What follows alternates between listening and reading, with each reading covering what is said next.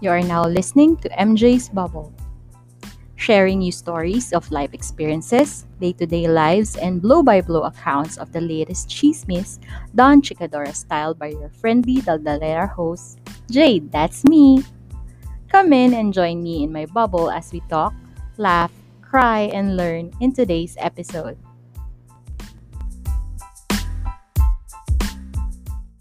Everyone. Welcome to episode 13 of MJ's Bubble. I hope your weekend is doing well and you are safe wherever you are in the world. At dahil ginawa kong assignment ko, ang tawag ko sa nasa inyo ay Bubble Mates. Kasi you may, once you enter my bubble, you are free to be your own true self. You are safe and celebrated for who you are in my bubble. Also, speaking of celebration of oneself, our topic today is about the global madness that is K-pop. Joining me in today's episode is a certified Pinay by birth, yet half Korean by heart. Loving mother to two boys and doting wife, the beautiful, the fresh, and the ultimate K-pop fan, Louise. Annyeonghaseyo, Wow! Ani! Hello! Ang bongga ng intro. Hello, everyone. Hello. Anyong, ma'am, isang anyo, an- isang Korean greeting naman, ma'am. Okay. Annyeonghaseyo, Yorobun. Ay, It nice. means hello, everyone. Yorobun is everyone. Sabi sa inyo, half Korean na siya. Ayun, ma'am. Ma'am, kumusta dyan? O nga pala, uh, to, up to tell you everyone, Bubble Mates, Miss Louise is from the land down under, Australia. Spe- uh, ano, particularly sa Brisbane. So, ma'am, can you talk about your week or your day to day? At sabi mo nga, may magaganap dyan na major. Lockdown. um, so, ngayon, winter, winter in Australia, ang lowest um, temp namin is 7 degrees, 6 degrees in the morning. Oh. Tapos mga lunchtime, 20s, 20s, 22, 23, 24, ganun. Ah, ano ba? Ah, may lockdown today, starts today hanggang Tuesday. Kasi may 6 cases, so medyo praning yung, yung state namin. May 3 cases, 6 cases, 6 cases lockdown agad. Kasi may um, case sa school, sa school nangyari, so medyo panic mode sila kasi maraming tao sa school, Mhm. so baka kumalat. Pero so far, six pa lang and lockdown. Wow ha. Naiya naman kami sa inyo. yung 6 sa inyo, nagkakos na ng lockdown. Sa amin yata, kailangan pa yata maging 600. Actually, ma'am, magkakaroon din kami ng lockdown. O, kung 6 sa inyo, sa amin, starting August 6 to August 20. So, balik ECQ kami. Magkakaroon kami ng ECQ Season 3. So, Dalgona Coffee ever.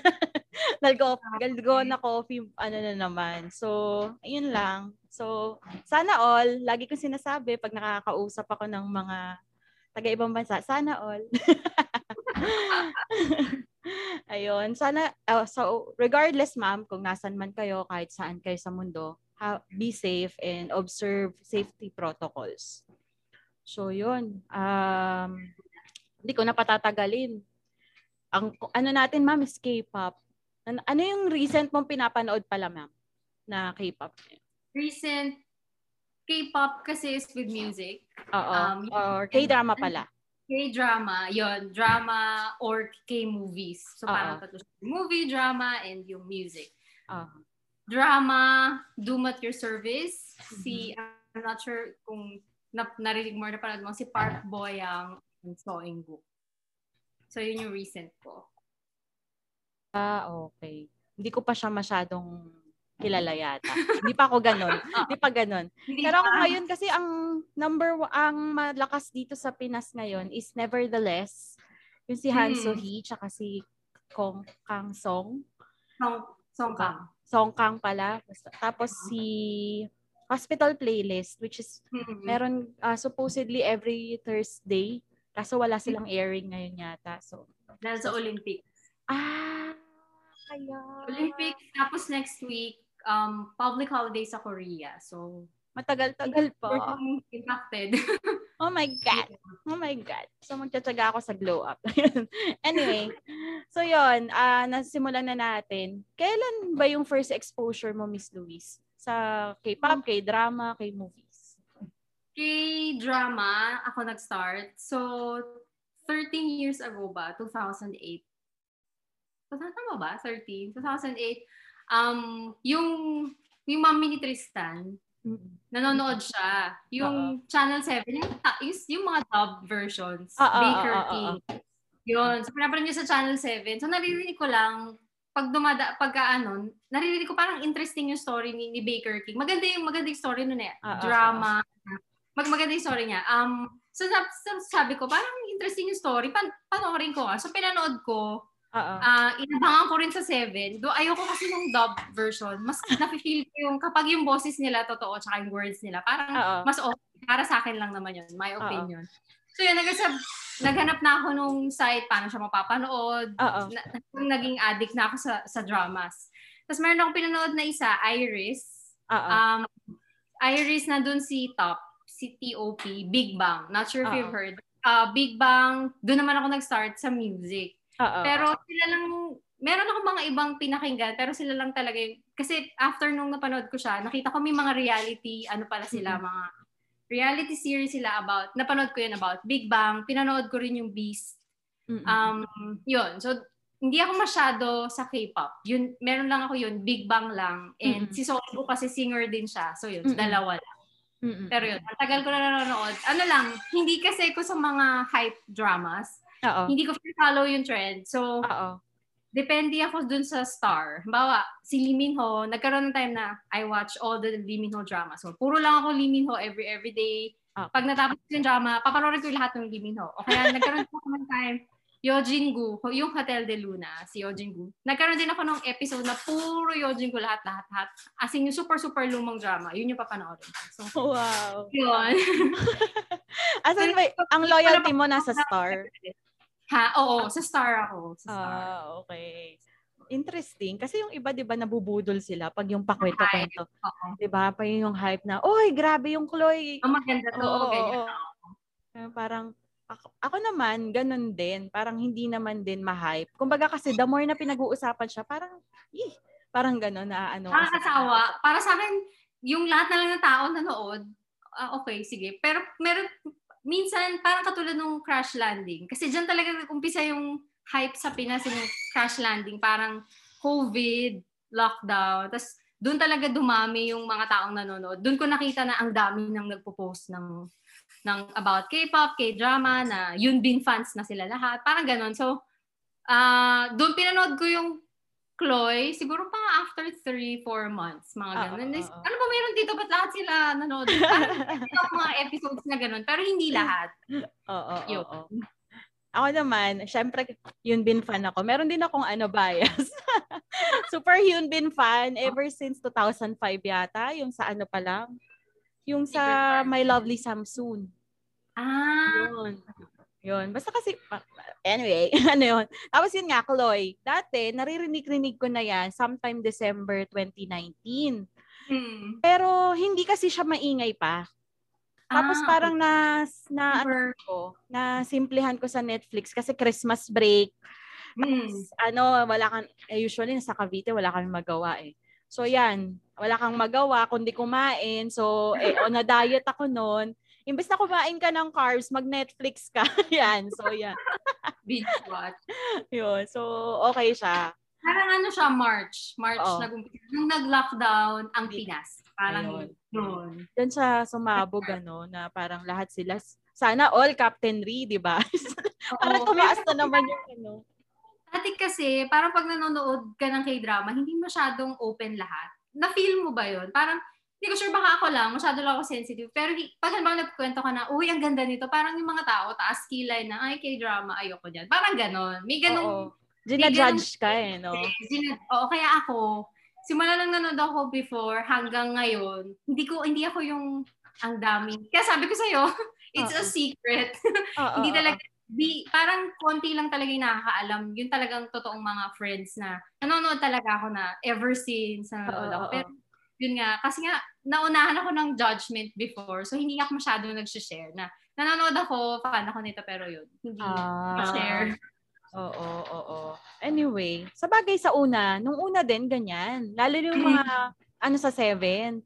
Sabi ba, to, the, to the point din na, kasi ako, nag, ano, yun nga, nanonood ako nung college, pero hindi kasi siya Hmm. tuloy-tuloy. Parang nag-stop. May face na nag-stop. Tapos yung mga office mates ko, dun sa dati kong company, dumating sa point na talagang yung kung bumibili sila ng CD sa Quiapo, o yung tipong may mga flash drive sila, may mga Oo. external drive sila na napupuno talaga kasi puro ano. Tapos yung pinapanood nila, hindi yung dub version. Oo. Yung, Yung original. version talaga. Oo. Sabi ko, sabi ko, shit, ang OA. Sabi ko, ganun. Oo, nagigets ko. Magaganda yung mga itsura nila. Better kaysa sa mga itsura sa atin. Tapos yung mga storyline nila, mas magaganda. Storyline talaga. Pero parang, doon na point na ako din, nagja-judge na din ako, na parang, ano bang meron? Parang, Mm. mga mukhang papel naman yung mga tao.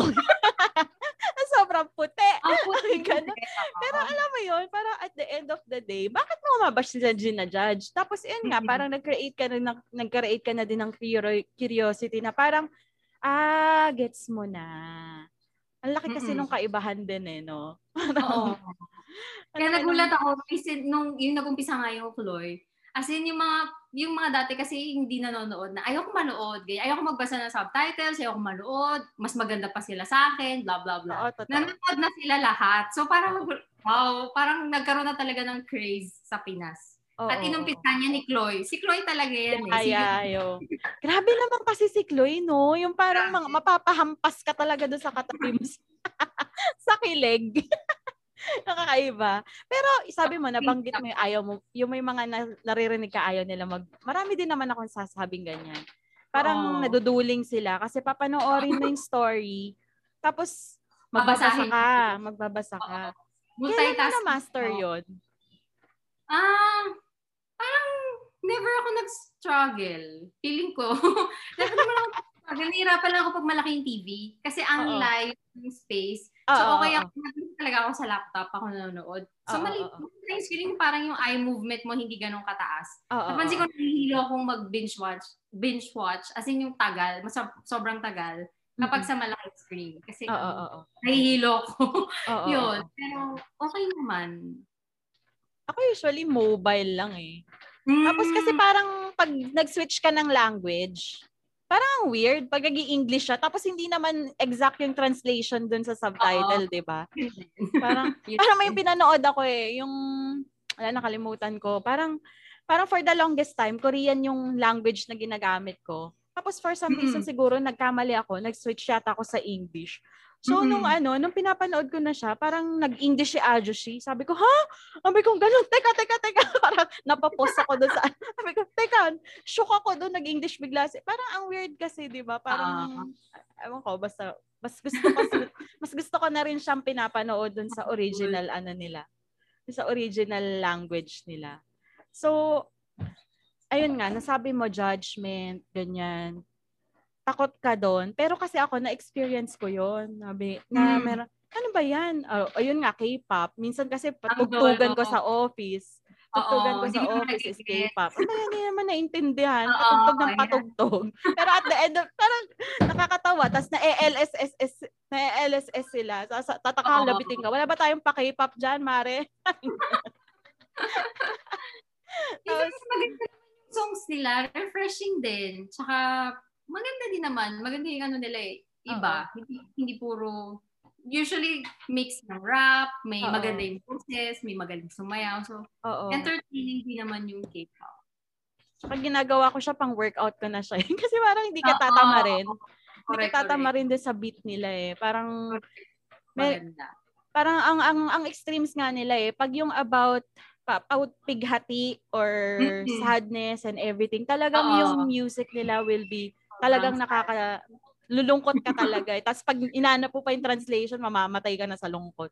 Pero Correct. pag yung upbeat talaga yung music nila, sobrang Ah. ano, sobrang talaga namang gaganahan ka sumayaw, gumalaw, ganun. Para, wala eh, ganun talaga. Sorry, fans kami. Sorry kayo. so, nagsimula to sa Pinas, 20, 28, 2008. So, Mm-mm. nabit-bit mo siya dyan sa Australia. Paano yung addiction mo sa Pinas versus dyan sa Australia? So, dito ako nag-umpisa na maging baliw. I think. Sa Pinas kasi, maraming friends. Kasi dito kami lang. Wala talaga kaming family members. Meron Ah. pero nasa Melbourne sila ang layo. Pinsan ni, ni husband. Ah, ah, So, Um, sa Pinas, ang daming distraction, ang haba ng work hours, may traffic, Uh-oh. bago ka makauwi, uh, matagal. Tapos may mga team building, may mga Uh-oh. Invite ng friends, kailangan mo pumunta sa mga nanay at tatay mo, Uh-oh. sa tito kita, ganyan. Maraming distraction. Uh, dito, nung nag-migrate kami 2016, dito kasi 8 hours lang work hours. Tapos, mm-hmm. walang, tra- may traffic, pero usually mga tao nakatira sila parang 15 minutes away sa work, 5 minutes away sa school. So, mabilis lahat. So, Uh-oh. siguro in an hour, na, pagising mo in an hour, nasa office ka na or after mo mag-log out, di rin uso dito yung OT-OT kasi Bawal mag-OT. na lahat dito.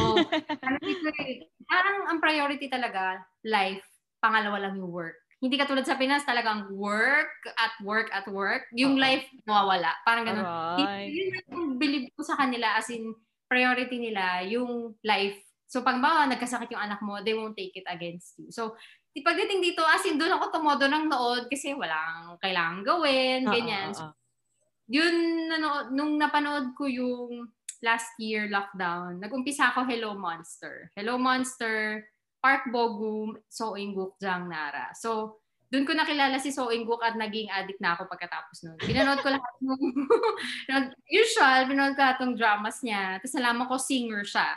Bihira kasi yung actor tsaka Uh-oh. singer.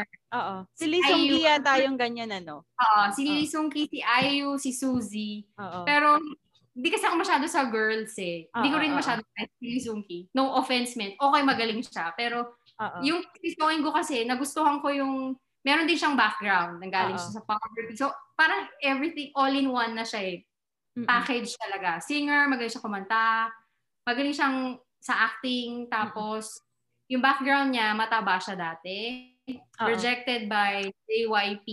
Basta rejected siya la- forever kasi nga mataba siya. Uh-oh. Tapos, galing din siya sa super, super poor family. Parang um, garbage collector yung nanay niya, welder yung tatay niya. So, mm-hmm. so dun, isa pa yon na pag nalaman mo, grabe, ang galing from, Mm-mm. may, ang, para siyang, paano ba, um, sumali siya sa isang competition, Superstar K. Uh-oh. 720,000 silang naglaban-laban. Siya yung nanalo. So, doon wow. nag-start.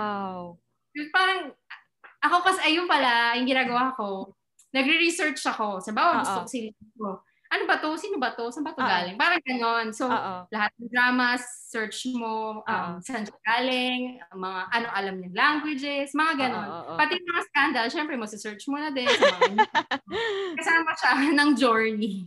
Kasama siya sa journey. So, yun, ang dami kong nakitang maganda. So, hanggang sa, sumali na ako sa mga fandom. So I think yun yung parang medyo next level kasi hindi ko siya talaga ginagawa nung nasa Pinas ako mga sumasali sa fandom, ganyan. So meron marami dyan na ang dami nilang mga ano fans na may mga group talaga. So, sumali ako sa group. Nung una kasi, um, pina-follow ko lang yung hashtag. So, doon nag-umpisa yun. Yung hashtag niya, nakita ko yung mga taong nagpo-post about him, yung mga accounts. Tapos nakita ko, may mga fan accounts. Sabi ko, parang good idea na mag-fan account. Kasi nga ayoko nga i-share na addict ako eh. So, mm-hmm. ayoko i-share yun sa personal account ko. So, gumawa ako ng fan account sa fan account, nakilala ko yung mga, mga, as in mga diehard, ganyan. So, yung mga tipong since nung nag-start siya, fans na. So, Mm-mm. mababait naman sila. Ang dami ko natutunan sa kanila. So, sumali ako sa fandom. Meron si Pinas, um, si Angel Philippines. Meron si Korea, so Inguk supporters. Saka Japan, so Inguk Japan. So, kasali so, ako member sa... ka nun lahat? Oo, member ako nun tatlo. Yun. Yun. Ano, ano Hanggang ngayon.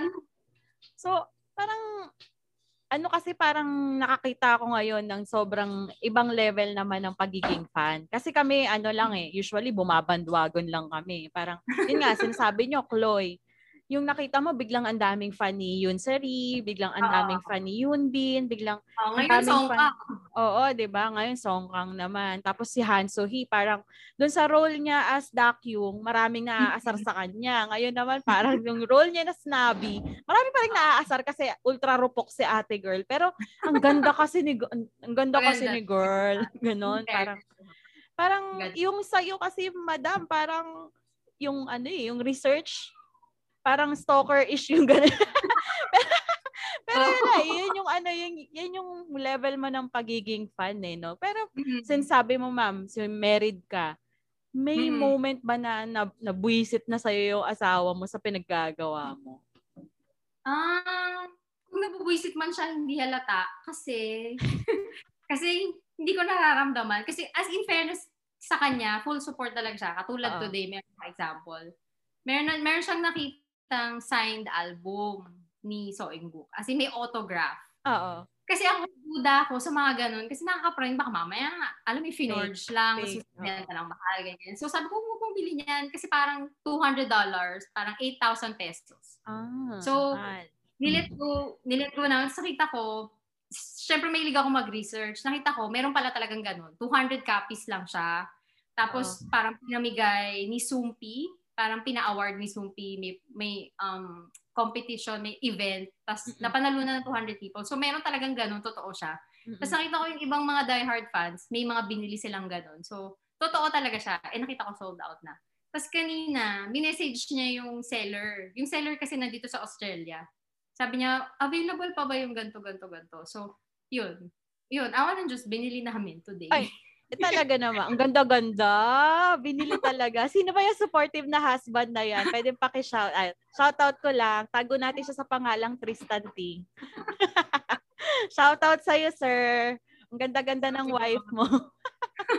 Salamat naman, grabe. So, yung supportive naman siya. Tsaka yung, yun nga, nung naging sobrang addict na ako, may page na ako, dami ko ng post-post galore, Mm-mm. every event. Lalo na nung nag-do service kasi marami ring fans si si Park Boyang sa Pinas. So nakita ko Oo. talaga kasi nung nag-follow ako sa kanya, nag-start ako siguro mga 800,000 followers lang siya sa IG. Mm-mm. Ngayon 3.8 na. So ang Wow. bu- uma- umangat talaga dun sa drama na yun kasi ang daming nag-bandwagon. Di, oo, madaming nag-support oo, oo, from oo, oo. Pinas. Kasi ang nakita ko naman, in fairness, yung mga nag-support sa kanya, yung mga diehard fans din, ni Park Oo. Boya. Ang babait nila. As in, sinuportahan nila si Soing Cook. Meron ako isang friend, so chika-chika kami, kasi pareho kami nanonood. Park Boy ang fan siya, yung girl. Oo, oo, oo. Ako Soing Cook. Sa ending, sabi niya sa akin, fan na rin siya ni Inguk, mahal na mahal na rin daw. so, so, yung iba na-convert. So yun, naging, Oo.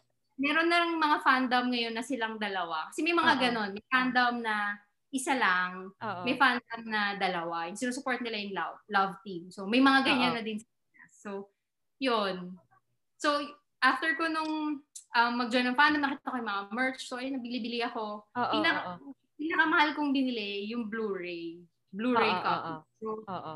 nakita ko sa'yo. Sige, sure, sure. Meron ako, binili ko lahat ng available. Oh, oh my God. Ito si Reply. Oo, Reply oo. 97. DVD lang siya kasi matagal na to 2012 pa siya. Tapos yung sunod na drama niya, High School King of Savvy. Parang ang price niya, nung unang panahon, ang price niya ay parang 4,000 pesos. Ngayon, Oo. doble, minsan triple. As in, sobrang mahal. Kasi Sobrang rare na kasi. Oo. Sobrang rare siya. Wala na, siya- out of print na siya. Tapos hahanapin mo lang siya. Yung iba, sa sobrang diehard fans ng iba, alam mo, binili nila dati. Limang copies. Oh my God. copies. So, yung mga nakilala ko, meron akong nakilala, ang dami niyang copies. So, binili ko talaga Oo. yung mga extra niya. Parang, yun, yun yung swerte lang. Naswertehan ko, extra siya nakilala ko. Si ate, binili ko talaga. Oo. So, so yan. Yun, yung Blu-ray, mas mahal siya sa DVD. Parang Oo. ang presyo dati 12,000. Pero binili Oo. ko siya $300. Parang 15,000 ganun. Oo. Isang Oo. Pero masaya siya. Oo. Kasi ang makikita mo, di ba usually may nire-release silang behind the scenes. Dito Oo. talaga as in, makikita mo how they shoot, Oh. pati effects. Ang galing. oo. Baka yung nagbanggaan yung kotse, makikita mo totoong nagbanggaan or props Oh. lang. So, Yung, yung Grabe. collection na yan. Yung mga collection Oo. na yan. oo, Eh, nan- talagang worth siya. it naman pala. Worth it. Worth it talaga siya. Tapos may photo book din siya. Maraming mga pop freebies, freebies. Kung mga nakita mo sa drama, minsan Oo, may oo. calendar. So, Oo. okay siya. Maganda siya. Bawa may kissing scene, di ba? Isa pa yun. Ako, inaanto ng mga fans yun.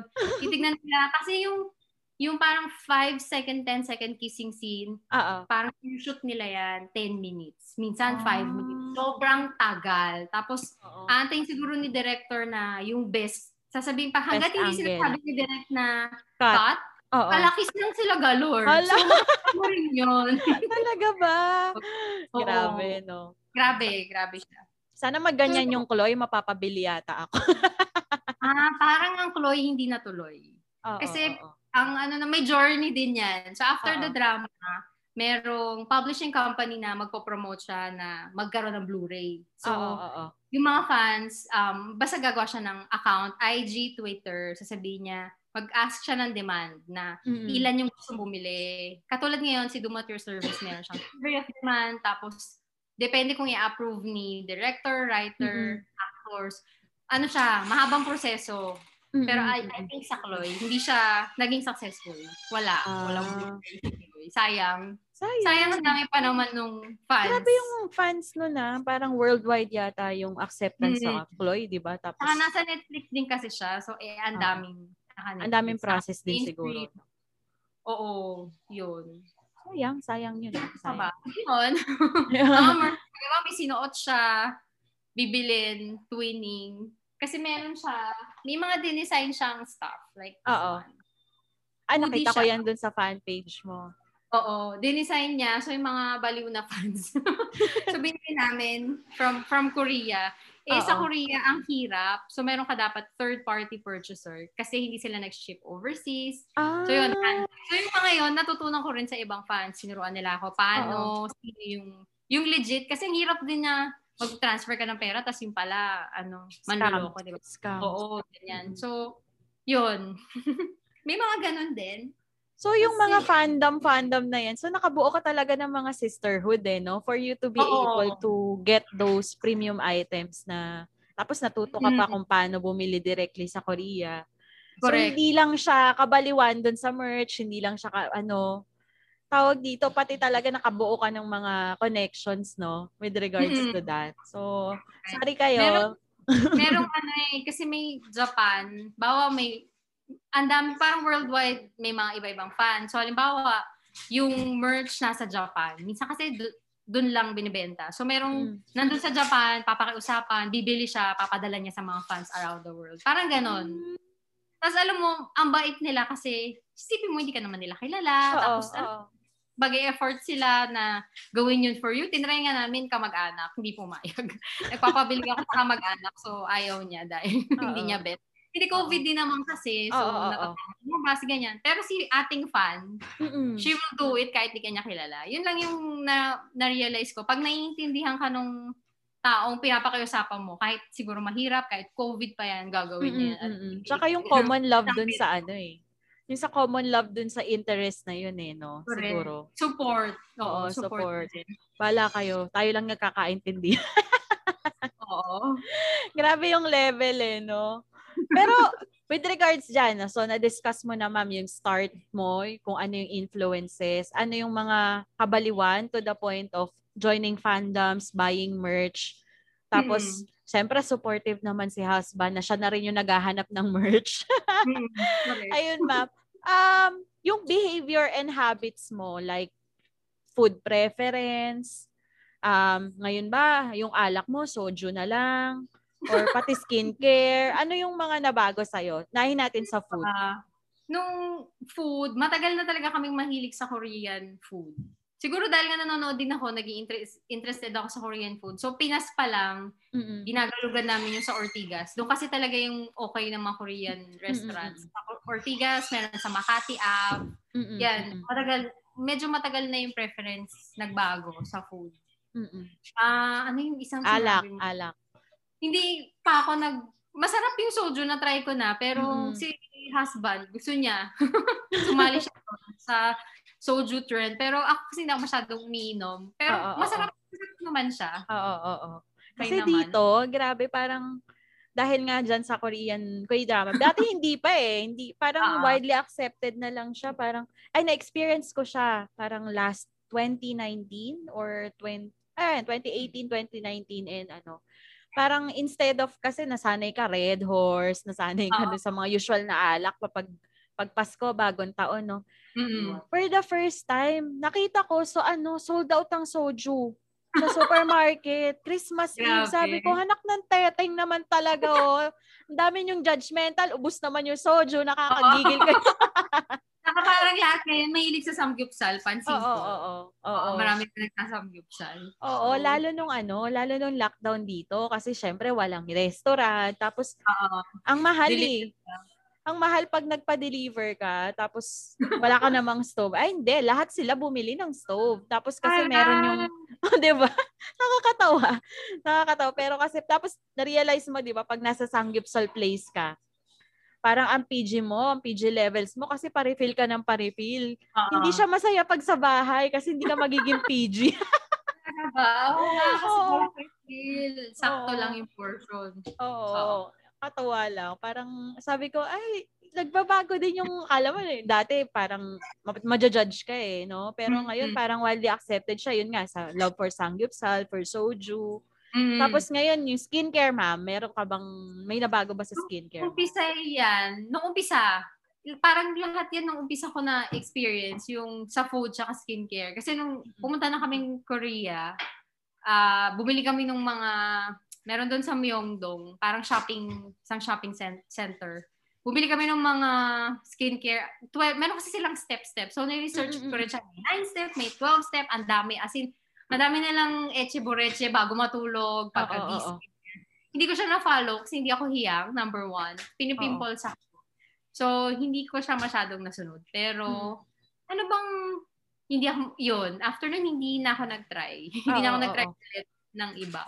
Pero ano yung na-retain mo dun sa sa sinimulan mo before? Ano yung mga na-retain mo na lang? Basics Yung- na lang ba? Yung ano siguro, yung mask.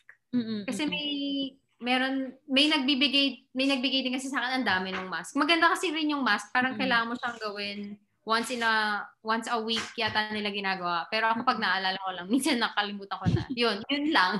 Oo.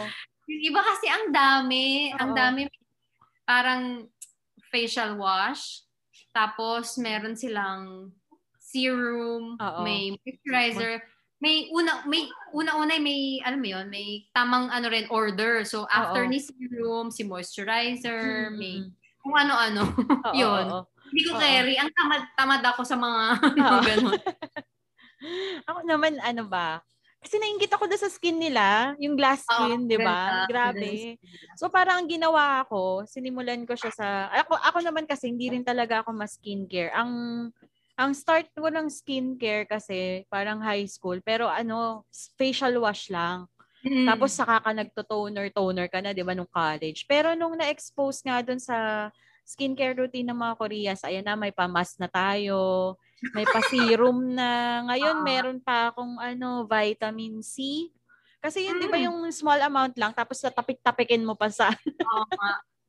tapos yung ano, parang nagbago, dahil dyan, in relation to that, nagbago din yung brands ko ng makeup. Kasi dati okay na, pati sa skincare, kasi okay ka na dati sa pants tsaka sa Eskinol. Parang ngayon, kailangan, kailangan sa face shop ka pa bumili. Ang arte. Oo nga. Mahal pa, mas mahal. Oo, oo. Tapos parang, makeup din, nagbago din ba yung makeup preference? Makeup, hindi kasi ako masyadong ma-makeup. So, hindi ko siya, pero gusto ko kasi makeup nila, sobrang, parang walang makeup, yung parang no makeup look sila. Mm, mm, Yung mm, sa upper eyelid ba yun? Yun lang, yun lang yung Oo, ginaya ko sa oo. kanila. Kasi usually doon lang sila naglalagay. Usually shimmer-shimmer lang nga eh. No? Oo, Hindi pa yung Kasi heavy. ganda na naman ng mga skin. So, Oo parang, naman. Hindi mo kailangan ng foundation dun sa balat nila. Eh, nakakagigil eh. No? Oo. mapalalaki, mapababae. Bawal. Correct. Tapos, fashion, fashion set, pumaporma ka ba ng parang same sa kanila? Hindi. Eh, kasi ang laki nung ano nila, ang laki ng sizes. Parang Sandara. Nakita mo ba? Ah, oo. Sandara Park. Parang malaking Mahaba. shirt. Tapos, oo, tapos pantalon, tapos shoes, rubber shoes, parang sneakers. Mm, mm, Parang ganun usually mga pormahan nila eh. Ang ang nagaya ko sa kanila, yung mga coat-coat. Nung Oo, pag mga travel, yun. Oo, yun yung oo. pinipeg ko. Kasi ang ganda nung may coat sila, tapos Oo. sa leeg, ganyan. Oo. Although for warmth din talaga siya. Pero Mm, ang mm, mm. maganda lang. Yun, yun yung ginagaya ko. Kahit ngayon dito, Mm, mm. hindi ganun kalamig, pero coat-coatan ako dito. so, pilingera lang. pero ginamit din kasi talaga ako, yung kahit si Tristan hindi siya naginiginaw, naka-hoodie lang siya. Okay na siya. Ako hindi. Kailangan may coat ako, may hoodie pa ako sa loob kasi Oo, ginawa oo. ko yung buhay ko. Yun. Ako gusto ko yung ano nila eh, yung fashion nila na, yung ginagawa nila sa turtleneck. Hmm, Ah, di ba? Ang galing. Ang galing nila. Tsaka yung mahabang palda. Ba't napo-pull off Oo. nila yon? Bakit yung nga, hindi ko kaya. Hindi ko mukha akong manang pag Oo, di ba sa atin? Parang ano ka ba?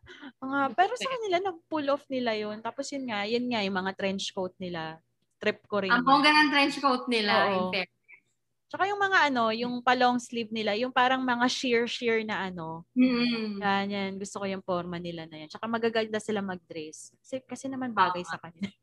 Ang ganda nung build nila eh. No? Papayat. Ang papayat Oo. din naman nila. So, Totoo. Totoo. Parang, ayan, last, uh, na-discuss natin, um, ano, eh, pero Hangul, dumating ka na ba sa point nag-aral ka ng Hangul?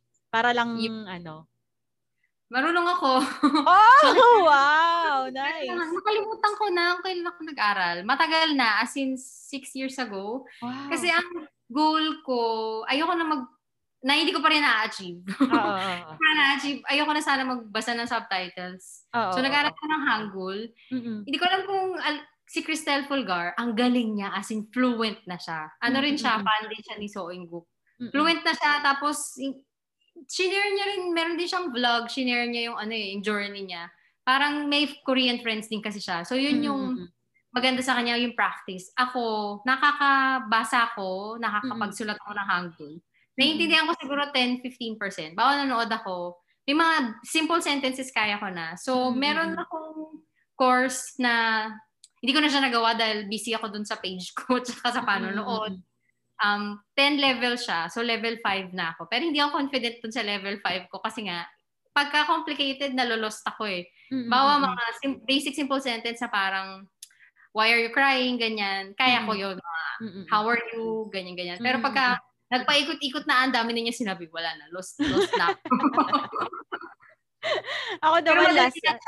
Oo, Pwede mo siyang oo. akalin in one day, yung Hangul. Kasi konti lang yung characters nila. Tapos Oo. yung yung characters niya, may dalawang letters, isang character lang. So, B and T, isa lang siya. R and. N. So, yung pronunciation nila, hindi sila OC. Halimbawa, Inguk, pwede mo siyang sabihin ng Ingkuk, like K, or Oo. Ingug, or GUG. Parang gano'n. Hindi sila OC. Basta, kasi parang dinadaanan lang. Hindi katulad natin talagang sobrang enunciated lahat ng Mm, ano mm, mm, ng words sa kanila Mm. parang sorry ganun lang na dinaanan lang hindi sobrang Walang stress. perfect oo parang ganun Oo, oo, oo.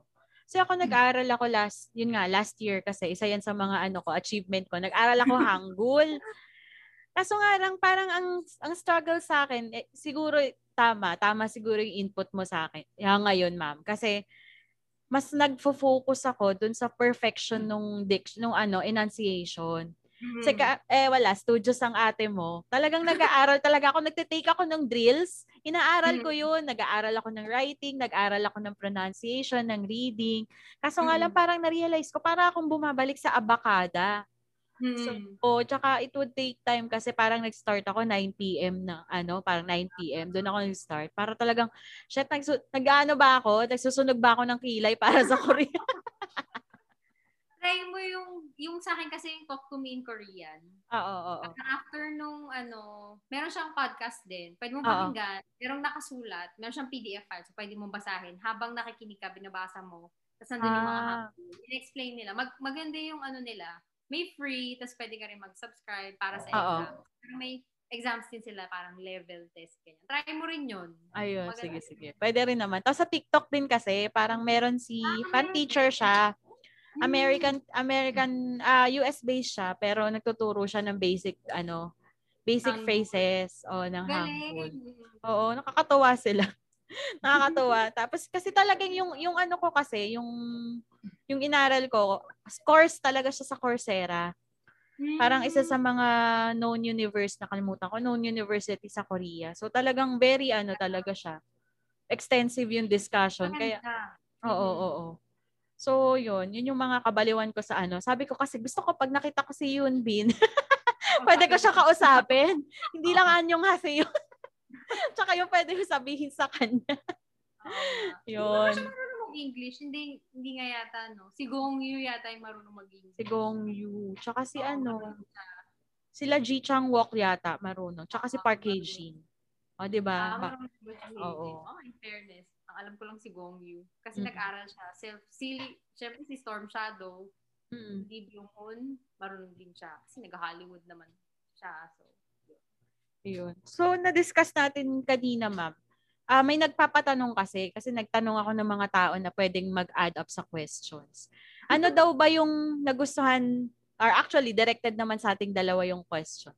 Ano daw ba yung nagustuhan natin sa K-drama or sa K-pop na wala sa local artist? Una sa music. Ano yung Sa sa tingin mo, paano mako-compare?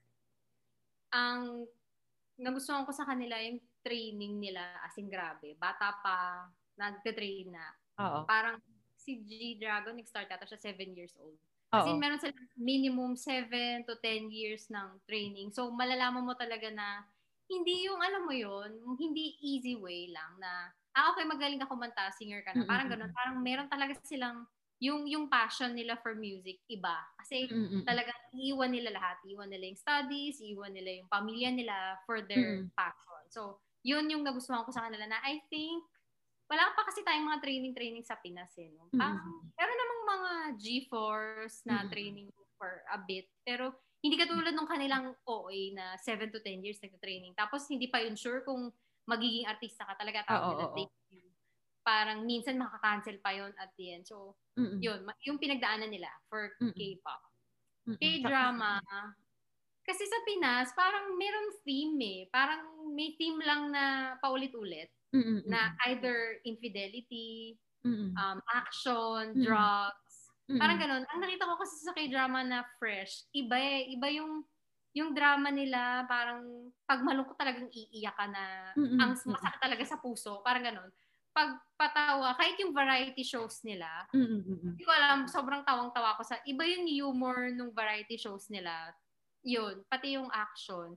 Kasi yung stories nila, ang napansin ko sa K-drama, may basis sa reality. Halimbawa, si ang role ay si genius profiler ng mga crimes. Meron talaga Mm-mm. silang research.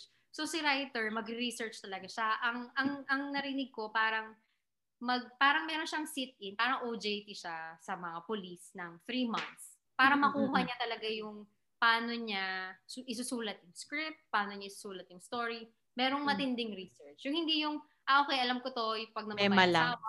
Oo. yun. So, yun yung na-appreciate ko sa kanila. Merong, um, may sobrang research. May Oo. facts. Oo, drama. oo. Kahit drama siya, fantasy siya, meron pa rin research. Mm-mm. Tsaka ka ano eh, parang, yun nga, sabi mo nga kasi paulit-ulit yung theme. Tapos parang kasi ano, parang nagfo-focus na lang. Parang ang, yung akong gusto ko sa, ang gusto ko po dun sa, ano, sa Korea naman, sa, yung ano sa family. Na Mm. minsan hindi natin magigets, no, na bakit bakit ganon? Bakit kailangan mag-serve siya doon sa in-laws niya? Ano, no? Pero talagang parang yung ano niya sa family, wala eh. Mm. Para kasi at the end of the day, yung family mo yung ano sa'yo eh. Parang dun, dun yata nila dinidirect na kailangan, Mm. kaya yung, yung ano nila, yung highlight nila dun sa family relations, no? Iba din Mm. talaga. Tsaka yung respect sa elders. Oo, sobra, sobra silang parang yung mga elders doon talagang tinitingala. Alam mo yun, yung respeto nila iba na Mm-mm-mm. alam mo yun, nag-aaral ka naman ng Hangul, no? Yung pakikipag-usap mo sa tao, may formal and informal. Oo, So, formal, informal. Kailangan formal. Pag hindi ka nakipag-usap ng formal, bastos ka, ganyan. Oo. So, iba yung respect nila. In, Oo. sobra. Tsaka yung age difference nga lang kahit two years, two years lang na dapat formal mong kausapin yung ano. Oo, correct. Oo, parang nakakaloka. Ah, oo. Tsaka yung ano eh, parang ano pa ba, sa music, yun nga, parang nabanggit mo kanina, masa- masyadong mahaba nila prior dun sa spotlight. Na unlike kasi dito, nag-viral ka lang dun sa recording, sa oh, parang sa recording or sa ano, sa TikTok, parang the next big star ka na. Parang, yun yung ano ko lang, parang sabi ko, walang masyadong preparation, walang ano. Unlike dun sa ano. Tapos parang ang ano nga dun is that you have to make it big. Parang sinasabi nila na once you hit that spotlight, kailangan push ka na, all out ka na kasi madali nga daw magsawa yung mga tao doon. Or most probably kasi pag nag-ano ka na, pag nawala na yung spotlight sa'yo, it's the end of it. Parang yun lang din yung naano kong sa mga K-pop fans. Kaya they make mo, the most out of it. Parang, pero just the same, di ba? Parang, wala, it's effective kasi global global madness na ang K-pop eh. So nanalo mm-hmm. sila doon, 'di ba? Siguro kung meron akong isang ayaw, ayaw sa kanila, um, yung kapag may mga issue or tinatawag kasi nila yung scandal. Mm-mm. Yung scandal sa kanila, halimbawa, nakitang nagde-date si actor A and actress A, eh, actress B. Scandal na yon So parang may mga, depende kasi, pero usually, di ba, nakikita nyo naman yung um, sa social media yung mga K-nets, di ba? As in, mm-hmm. ika-cancel talaga nila pagka may scandal. Bawa, mawawalan ka talaga ng drama. Oo, oo. Mag, tatalikuran ka ng mga brands. Parang sa Pinas, hindi naman tayo ganun. Ka, oo, ano, oo, oo, oo. Na, ng babae na nga to si actor na to. Hello, mm-hmm. kinabukasan may drama pa rin siya. So, hala, okay pa rin yung career niya na mamaya oh, pag oh, So, oh, oh, oh, oh. yun lang sana yung medyo sana forgiving sila. Oh, kasi oh, oh, oh. lang nagkakamali, ganyan. So, oh, yun lang yung medyo nakita kong hindi ko masyadong gusto. Kasi oh, oh. kawawa yung iba. Oo, oo, oo. Nila. Tapos isang maliit na scandal. Oo, oo, oo. Parang may nabalitaan din akong ganyan yung sa actor ng ano, ng Nevertheless yung isang actor doon na parang nagsalita, nag-leak ng information yata yung girlfriend niya na he was ah. repeatedly cheating yata. So parang ite-take out siya doon sa show. Tanggal na siya agad sa drama. Wawa. Kayang pa man din. Ang ganda pa na ng role. Oo nga. Oo, oh, maganda yung role nga daw niya. Parang may love team din siya. Oo, oo, oo. Parang kasing ano eh. Budding pa lang yung love team eh. Parang ah. hindi pa siya, hindi pa explicit yung love team. Nagsisimula pa lang. Tapos parang, ah. Ayun. So yun, tatanggalin na nila yung scenes. Nakita ko yun eh, tatanggalin nila yung scenes. So pati si ate girl na walang scandal, yung ka-love team niya doon, mababawasan ng scenes kasi tatanggalin yung nung na-shoot na nila kasama yung, yung ah. nag-cheat. So, ganun ka grabe. Grabe yung impact pala, no, pag ganun. Mm-hmm. Saka yung drama, nag, yung, ano ba yung na-cancel na drama? May isang historical drama na na-cancel kasi hindi nagustuhan ng mga netizens yung Chinese um, history ba? Parang masyado nilang hindi ko hindi ko masyadong maalala pero kinancel nila yung drama as in nag-stop siya. Mm-mm. Hindi na siya tinuloy as in oh. buong drama. So, yun nga, pag may issue, as in makakancel either yung buong drama or tatanggalin nila yung actor kahit leading ka pa. Mm-mm. Ano, kahit ikaw yung leading actor, tatanggal, kaya kanilang tanggalin. Ah, Medyo harsh. Grabe no, parang masyado yung perception ng fans doon. Mm-hmm. May nagsabi sa akin na mas gusto daw nila na mag ano na lang sa Netflix kasi mas less yung impact daw ng mas less daw yung impact ng public opinion doon. Unlike pag nag-produce ka doon sa local sa local mm-hmm. producers nila. Hindi ko sure kung totoo. Totoo kaya yun, Miss Louise? Um, pwede. Kasi, actually, yung issue nga ngayon, alam, parang minabasa akong article, parang 1 million subscribers yung nag, nawala sa Netflix, South Korea, last mm. year. So, lumilipat na sila sa ibang platform eh. So, yun nga, kasi si international fans, pwede nilang buhayin eh. Halimbawa, kinancel nila si Yunbin, knock on wood. Ang dami ano? fans. So, sa Netflix, okay pa rin siya. So, pwedeng may point yun. Kaso ang, parang may nag-share dati niyan eh, si, merong nagka-scandal na actor. Um, eh, big pa rin siya international. Parang sa Thailand and Japan, okay pa rin siya. Mm-hmm. Pero parang sabi niya, hindi daw, full, hindi raw siya fulfilled. Kasi syempre yung sa bansa mo, mm-hmm. ano, may issue ka. So, hindi pa rin daw complete yung happiness. Pero, pero yun nga, sana mag-improve yung ano nila. Oo, so, yung audiences, no? Skandalo. Oo, oo. Sayang eh, sayang yung kawawa yung ano no, yung actor or actress or yung Correct. basta yung artist kawawa dahil sa nag-date lang ganun. Oh, grabe. Si Dispatch nang huli yung date. Yung nakahuli ko yung din, tsaka kay So, Yeji. Ayun. So, so yun napag- yung nakatakutan nila. Hmm. So, nabanggit mo na kanina yung sobrang crush mo. Pero gusto ko pa rin itanong, sino yung yung GOAT? Sa basketball kasi may greatest of all time. Sa atin naman, hmm. greatest opa of all time for you. Sa akin, So Inguk. Um, ano ba yung may picture siya dito? Pakita natin. Ah, yeah. Yun. Siya. Oo, oo, oo. Yan. Siyempre, Ano nabanggit mo na kanina, bakit? Bakit? Oo. Kasi ang gusto ko yung acting skill niya, um, kaya niya kahit anong genre. Yung Oo, oo, oo. every drama iba, hindi siya yung nag-uulat, diba? May mga Mm. ano kasi na po, laging mayaman na, Mm-mm-mm-mm. laging mayaman na anak ng CEO. Parang Oo, usually, oo, oo. or meron naman laging mahirap, na laging inaapi. Siya iba-iba. Nag-start, nag- meron siyang student, meron siyang, yun nga yung parang profiler siya, meron yung super drama, Mm-mm. meron siya na yung do at your service fantasy. So, nag-change siya. As in, yung buong pagkatao niya, binabago niya. Mm-mm. Um, paano niya binabago? Yung, nag-umpisa siya sa Love Rain, nag-gain siya ng weight. Diba? Mm-mm. Nag-umpisa siya, sabi napapayat siya, pero yung role, kailangan mataba. So, nag-gain siya ng weight para doon. Mm-mm. Yung next niya, nagpapayat naman siya. So, I think yung ngayon, tapos binabago niya yung hairstyle niya. So, every year iba. Depende dun sa role niya. So, dun ako, nag, dun yung nagustuhan ko sa kanya, hindi yung usual na ang gwapo lagi. Parang meron siya laging bagong ino-offer Ah, dun sa bagong drama. sa Tapos yung bata. pa, singer siya, though hindi siya ganun ka-active, um, ah, magaling din siyang kumanta. Yun. Doon siya nag-start as an Yeah. idol. Tsaka ano, ay nakakatuwa versatility eh, no? Kasi parang, Mm-mm.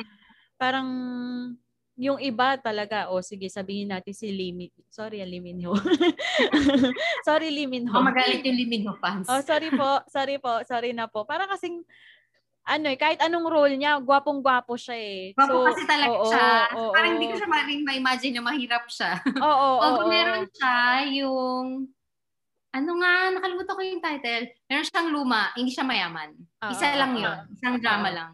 Oo. Pero parang mas bagay kasi eh. sa kanya yung, oo, Oo. bagay sa kanya yung mayaman, anak mayaman, ganyan. Yun Oo. talaga yung bagay sa kanya. Hindi kasi convincing eh, no? Yung parang merong kasing ganong mga actors na hindi naman nila Ah. kasalanan na sobrang gwapo sila. Pero hindi talaga sila pwedeng maging hindi hindi mayaman, hindi ano, parang yun, yun yung lang, yun lang yung napapansin ko sa ibang actors. Tapos natatawa ako, meron si Mo Twister, meron siyang episode sa Good Times na wala daw siyang problema naman sa kasi yung wife niya si Angelicopter Proper, oo. ano din siya si Chopper? Ano siya? Tawag dito, nag-K-drama nga siya. Nag-K-drama din siya. Na nag-start siya. Nag-start siya with Chloe. Ah, Nag-start okay. siya with Chloe. Then, ayun, ay, ah, na, na-addict na siya. Rabbit hole daw ang K-drama.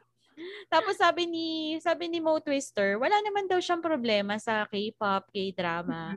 Kasi K-pop, ah, fan daw yung anak niya ng Blackpink, ng BTS. So, Mhm. patugtugan nila yan sa office. Tapos sa K-drama naman, wala naman siyang problema sana. Yung mga nakakaiyak, yung mga rom-com, wala siyang problema. Ang problema niya, yung mga action movies.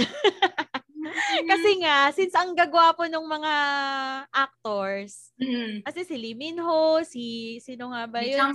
Oo, sila Ji Chang-wook. Tap, kaso nga lang, ang problema niya kasi, pag action, sa Hollywood kasi, sobrang bubru- nagpapalaki ng katawan, Oo. nagpaparugged ng look pag medyo rugged yung character. Doon kasi parang yung yung sobrang gwapo. Pag Korean drama kasi na action, yung ang gwapo, pero payat pa rin sila. At yung tapos parang hindi ka maniniwala na yung para ala John Wick na sin na isang tao lang, bububugin niya yung lahat, tas hindi siya nagalusan, tas hindi siya pumangit. parang parang doon daw siya may problema. Parang ang payat-payat ng mga yan. Oo. Parang ang payat-payat na mga yan, tapos bumugbog siya ng benteng tao, mag-isa lang siya. Ito yung problema niya sa k-drama na action. Ah. Sabi ko, para sa isip-isip ko, buwisit na to. Wala akong pakialam. Gusto pa rin namin. Masaya pa rin kami. Oo. Nako-convince pa rin kami. Oo. yun. So, yun yung ano, yun yung siguro, yun lang, yun, natatawa lang naman ako sa observation niya. Pero, ayun, overall, ang gusto niya nga daw sa ano, ang gusto niya nga daw sa k-drama, ay actually, doon siya nari, ang gauge niya, ang gauge niya daw ng stress level or kag, or kung paano nahuhook yung asawa niya sa isang K-drama is yung itsura ng mukha ni Chopper dun sa habang nanonood. Parang the more na stress daw yung mukha ni Chopper. doon niya nare-realize na hook na hook siya doon sa ano. Talaga? Doon niya nalala. Oo, oo, oo. Kasi nagpa, nagpa-enumerate siya ng mga ano eh, nagpa-enumerate siya ng mga K-dramas doon sa episode na yon na ano. Parang hindi daw siya nag-a-agree. Tapos meron siyang sariling order kasi nakita niya daw lukot na lukot na yung mukha na ni Chopper doon sa Sa mga eksena. Oo. Oo. kaya yun, kaya yun yung Magandang perspective din yun. Oo. Para yun lang. Pero just the same, para siyang, Hi, Rocco! Di, okay lang yan. Hi! Si ano yan, Tristan Liit. Ayun. Mm. Pero, given na ano, yung addiction mo sa yung GOAT or greatest OPA of all time, may, may nagtanong, given the chance, willing ka ba pabuntis kay OPA? Grabe. Ganung level. Oo. Siguro kung single ako at Oo. parang oo. wala namang chance. Kasi Oo, may asawa na ako eh. Oo, oo. Ang nakakaloka naman yung tanong. Oo. Sakto, nandito pa talaga ako. Ayun. Sa nagtanong, ayan na yan. May sagot na. Oo. Kung single ako, pero may asawa na ako, so wala na talaga yung chance. Ay, Saka, ako hindi. ano Gusto ba ko rin. niya? Oo. Bet niya yung mga bata. Oo. Mas matanda ako sa kanya ng five years. Ah. So, Yun, walang chance. Oy, pero wag ka. Kasi si husband, all, wala na siyang choice eh, kundi suportahan yung k-drama addiction. anyway, ano nga pala, tawag dito, to the point na, nanonood na rin siya. Nagulat Ah. ako. Oo, nanonood na siya, pero syempre, hindi ko pinakikailaman yung shows niya. Iba yung preference niya. Mas gusto niya yung mga medical drama. Kaya Mm. pinapapanood ko sa kanya hospital playlist. Mm-mm. Pero sabi ko sa kanya, kasi we're 15 married, uh, almost, ano, we're turning 15 years married sa December. Ah, tagal Tapos, na. Tapos sabi ko sa kanya, sabi na, okay, 15 years na tayo. Pero alam mo, sabi ko sa kanya, pag nag-propose sa akin si Yunbin, salamat na lang talaga sa lahat. grabe. Sabi niya, grabe no. Sabi niya, pwede mo itapon yung 15 years para kay Yunbin. Actually, sinabi sa akin yan last year, nung Pasko ni Tristan. Sabi niya, wala siyang maisip na gift. Wala, kasi ayoko rin ng gift na ano eh, sobrang mahal. Parang wala mo naisip na kailangan, kailangan Oo. ko. Sabi niya kung pwede lang daw niya ibigay sa akin si sewing book, eh yun na lang daw yung nakakaloka. Ikakahon niya. Oo, kahon niya, papadala niya dito. Kaya parang sisiw, may butas-butas eh. Alok. We're almost at the end of our recording. Ang tanong ko lang, Miss, ano, Miss Louise, since we're talking about our love for K-drama, ano naman yung message mo para dun sa mga nagja-judge, dun sa mga into K-pop? Like kasi dito, nagkaroon ng, di ba yung BTS meal ni-launch dito. Oo. Tapos nagkaroon kasi ng parang hashtag na BTS Bayot. Ewan ko, kasi bakit ba? Papangit. Usually, usually naman papangit lang naman yung nagsasabi ng gano'n. papangit nyo eh. Tapos parang doon mating sa point kasi na since uh, the BTS meal will be will be available for delivery na, parang meron yatang isang Grab driver na nasuspend kasi nga hindi kami magdi-deliver niyan kasi BTS Ah. bayot. Parang gano'n na na-call out siya nung company Oh. niya. Yun. So, ano, given that, yung mga judgers dun sa mga K-drama fans, what is your message? Ano bang message ko sa kanila? Wapakils ako sa inyo. ako kasi, ano ba, hindi ako ready doon ah. Oo. Wala, I respect your opinion. Oh. Respeto ko naman yung opinion nila. Kung hindi nila gusto, eh, parang ano lang, respeto lang din sa mga may gusto na kung wala kang magandang sasabihin, quiet ka na lang, di ba? So, um, pero, appeal, siguro mag-a-appeal pa rin ako na bigyan pa rin nila ng chance. Iba-iba naman yung preferences, pero pangit naman na, yun nga, ang, ang, ang OA nung BTS eksena sa Pinas, Oo, na parang oo. may haters talaga, nakakaloko, naka, nakakaloko yung haters. Although hanggang sa Korea naman may mga ganyan na tipong meron silang mga death threat, ganun kalala. Grabe, yung no? tao. So, hindi ko alam. Mas maganda siguro kung nire-respeto na lang natin yung isa-isa para everyone is happy. Yun lang. Pero mm, mm. ako talaga dead ma. Pero yun nga, iniiwasan ko lang. Hindi ako nag-share pag alam ko. Lalo na pag alam kong mga judgy yung mga tao. So, mm, mm. yun. Mm-mm. Kasi parang, yun nga eh, parang ah, at the end of the day, it's, let's just respect our preferences, 'di ba? Kasi baka yung iba, gusto, ikaw, baka ikaw meron ka rin kabaliwan na let's say sapatos, yung iba naman Hmm. ano, yun nga kay drama, wala kanya-kanya lang 'yan, parang Correct. ano, yun, 'di ba? So yun, it has been a good conversation with you, Miss Louise. Natuwa, ang dami ko natutunan. Kala, kala ko fan na, kala ko super fan na ako. Wala maling-mali pa, maning-mali pala ako compared sa iyo. Hindi, ano ka ba? Pero meron ko sa kalimutang sabihin, sa fandom, may mga project. Tapos, Ah, talaga. yung isang example, coffee coffee truck. So, nagpapadala. So, mag, mag-contribute lahat, ganyan. Sasabihin may project, magpapaalam ka kay agency na papadala kami ng coffee truck. Tapos, depende kung i-approve ni agency. Papadala yun sa shooting location. So, Oh. yun. Nakapagpadala na ako, sumali ako dun sa isang ganyan. Oh. Napakasaya ng feeling. Isipin mo, nagpadala ka ng coffee truck, tapos ininom ni yun din yung kape doon. Yun, baka mabaliw-baliw ka. Tapos yung maganda pa niyan, pag pinost niya, kasi dun sa banner, nakalagay dun yung mga IG handle namin. Mga, Oo, hindi talaga totoong name eh, mga IG handle lang. So, Oo. Noon na, na talagang todo post talaga ako noon. Super bragging ako sa IG. Lalo na nung pinost niya, grabe. Pati naman, i-share ko sa yung mga group, mga nasa group. Hindi kasi lahat, ibang group kasi yun yung mga international fans. So, hindi siya yung Pinas. Mm. In fairness, sobrang happy nila kasi ganun din talaga. Bawa may nakilala kang fan na meron doon yung may cafe kasi sa fan club. Mm. Nagko-comment si Soing Book minsan. So, merong isang fan ng Pinas, kinausap siya doon ni Soing Book nag-comment. Parang lahat kami nabaliw kami, saya-saya namin para sa Pero talaga ako suportahan. Kasi Oo, oo, oo. alam mo yung feeling kapag ikaw yung biglang nag-message sa'yo or nag-comment dun sa post mo si Yunbin, di ba? Mabaliw-baliw ka rin. Ay, grabe. Grabe Yun lang. ko pala sabihin yun. Oo. Ako, ginawa ko, paano ba? Pinakabaliw kong ano, kasi parang, di ba, work from home. Eh, hindi pa kami naka-line before last, yun, yun nag-ano pa kami. Iba pa yung provider ko. Iba yung provider ko ng internet. So, ginagawa ko, ginawa kong excuse. Sabi ko sa husband ko, bili mo ako nung, yung wifi router na portable. Oo. Sabi ko, pang, pang di ba? ba- oo, sa smart. Sabi ko pang backup para kung sakaling may meeting ako at ma-disconnect man ako, merong backup. Sabi, pero, Mm-mm. pero syempre binili ko lang siya dahil kay Yeah. Yunbin. May ano ba? May photo siya dun sa kit kapag yung pagka May free na unan. May free na unan na may picture niya. Nakakainis. Kaso nga lang yung batch na nabili ko, sold out na yung unan. Nakakainis. Gusto ko na isole eh. So isole, yung, yung unan yung binili ko. Tapos Ano? ewan ko kasi parang parang yung ano, yung nagaano na si Ji Chang Wook, tsaka si ano, si Hyun Bin. Parang in the middle of the pandemic, parang nag-post si Bench na dadalhin nila dito.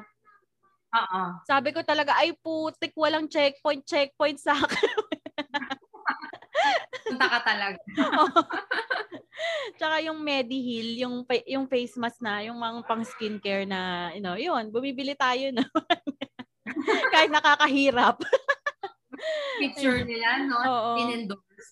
Talaga. Grabe, grabe talaga yung Pero feeling ko madadala nila yan. Pag si Bench ba, lahat naman nadala niya dyan eh. Oo, oo, oo. Pati si yan. Smart, si Smart, si Globe, nadala naman sila si BTS, tsaka si Blackpink. Yan, Oo nadala naman nila. Si Bench yata hindi, nadala niya na yung brand ni Captain Mm. Ri. Meron pa Mm. nga may mga standee na Ma-sure, si Captain ba? Ri. Oo. Oo. Kaso nga lang, inaantay ko talaga yung ano eh, madala na lang yung tao. Ay talaga naman, walang, walang, ano, walang IATF sa akin. Ayun. Maraming salamat, Miss Louise, sa iyong time. Nako, Diyos ko, nakaisingit ako sa mommy schedule mo ngayon. Yun, salamat, salamat. O nga pala, may, ma'am, may shoutout ka ba? May po-promote na fan account and may babatiin na international fans. It's your time to shine po. Ah, ayoko sabihin yung baka may nakarinig ng mga pangalan. Um, yun lang, support Soing Gook. Kasi magaling talaga siya. Um, ang ipa-plug ko si Soing Gook, Sig Angels Philippines, um, Soing Gook supporters, and Soing Gook Japan. Um, sobrang grabe yung ano nila, grabe yung effort nila. Kasi may project sila, ganyan. Um, pinopromote, tinatry nilang i-promote. Um, yun. Ah, mga isa-shoutout. Yung asawa kong madaldal na lagi mo kausap sa ibang podcast. Oo nga. Salamat sa support. At Oo. yun, salamat sa support at pagbili ng mga ibang merch.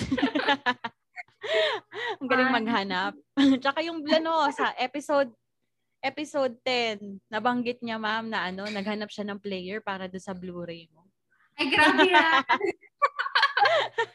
grabe, sumigaw talaga kami. Kasi di ba ang mahal ng Blu-ray? Tapos Oo. Korea yung region. So pagdating dito, may isang nag- so yung una kong pinlay, wala pala siyang region-region. So nag-play siya. Ang saya ko sa PS5, nag-play siya. Oo. Tapos yung pangalawa, ayaw mag-play. Ala, iiyak na talaga ako. So, alam mo yung ginawa niya, umiko talaga siya sa Brisbane, naghahanap siya ng Samsung player, naghahanap siya ng lower version ng PS. Kasi oo. natanong ko yung mga ibang international fans, saan niyo ba na-play? Ba't ayaw mag-play sa akin? Tapos yung Oo. bumili kami ng player. Basta may ginawa siya doon sa code, hindi ko na alam kung anong ginawa niya. Basta nung gumana, grabe, sumigaw Oo. kami dalawa. Napasigaw kami dahil gumana. Grabe. Grabe ang suporta, Diyos ko, Lord. Iba, iba ka, Tristan Ping. Shout out sa'yo. Yun. Ayun. Ayan, ako din, shout out ko yung ano, Macho Chismisan community. Isa sila sa mga nagpadala ng questions. Ah, talaga Sa ba? Ano, oo. sila sila. So, hindi ka sa Cool Pals. Ha? Machong chismisan ka or nandun ka rin sa Cool Pals? Macho Chismisan. Yan. Ah, doon kasi, ang dami niya kasi, ano, Oo, eh, pakalat-kalat si Tristan eh. Doon ka pala sa marketing. Nakita na niya yun eh, sa, sa Eastwood ba niya nakita si Showbiz Bro? sa ano raw, Ortigas daw. Ah, Ortigas pala, Ortigas Oo, yun. Ortigas. Payat na siya ngayon, di ba? Oo, oo, oo. Grabe, Wow. nagda-diet. Ayun. So, Ayun. Salamat din. Sobrang Salamat. thank Sobra. Teka, ah, shoutout ko din si ano, Rochelle, Trisha, Joyce ng Kim Store, yung mga nag ano, assist sa akin sa pagbili ko ng gadget. Tsaka yan, last but not the least, Okada Manila, salamat sa masarap na stay. Bongga. Beke naman.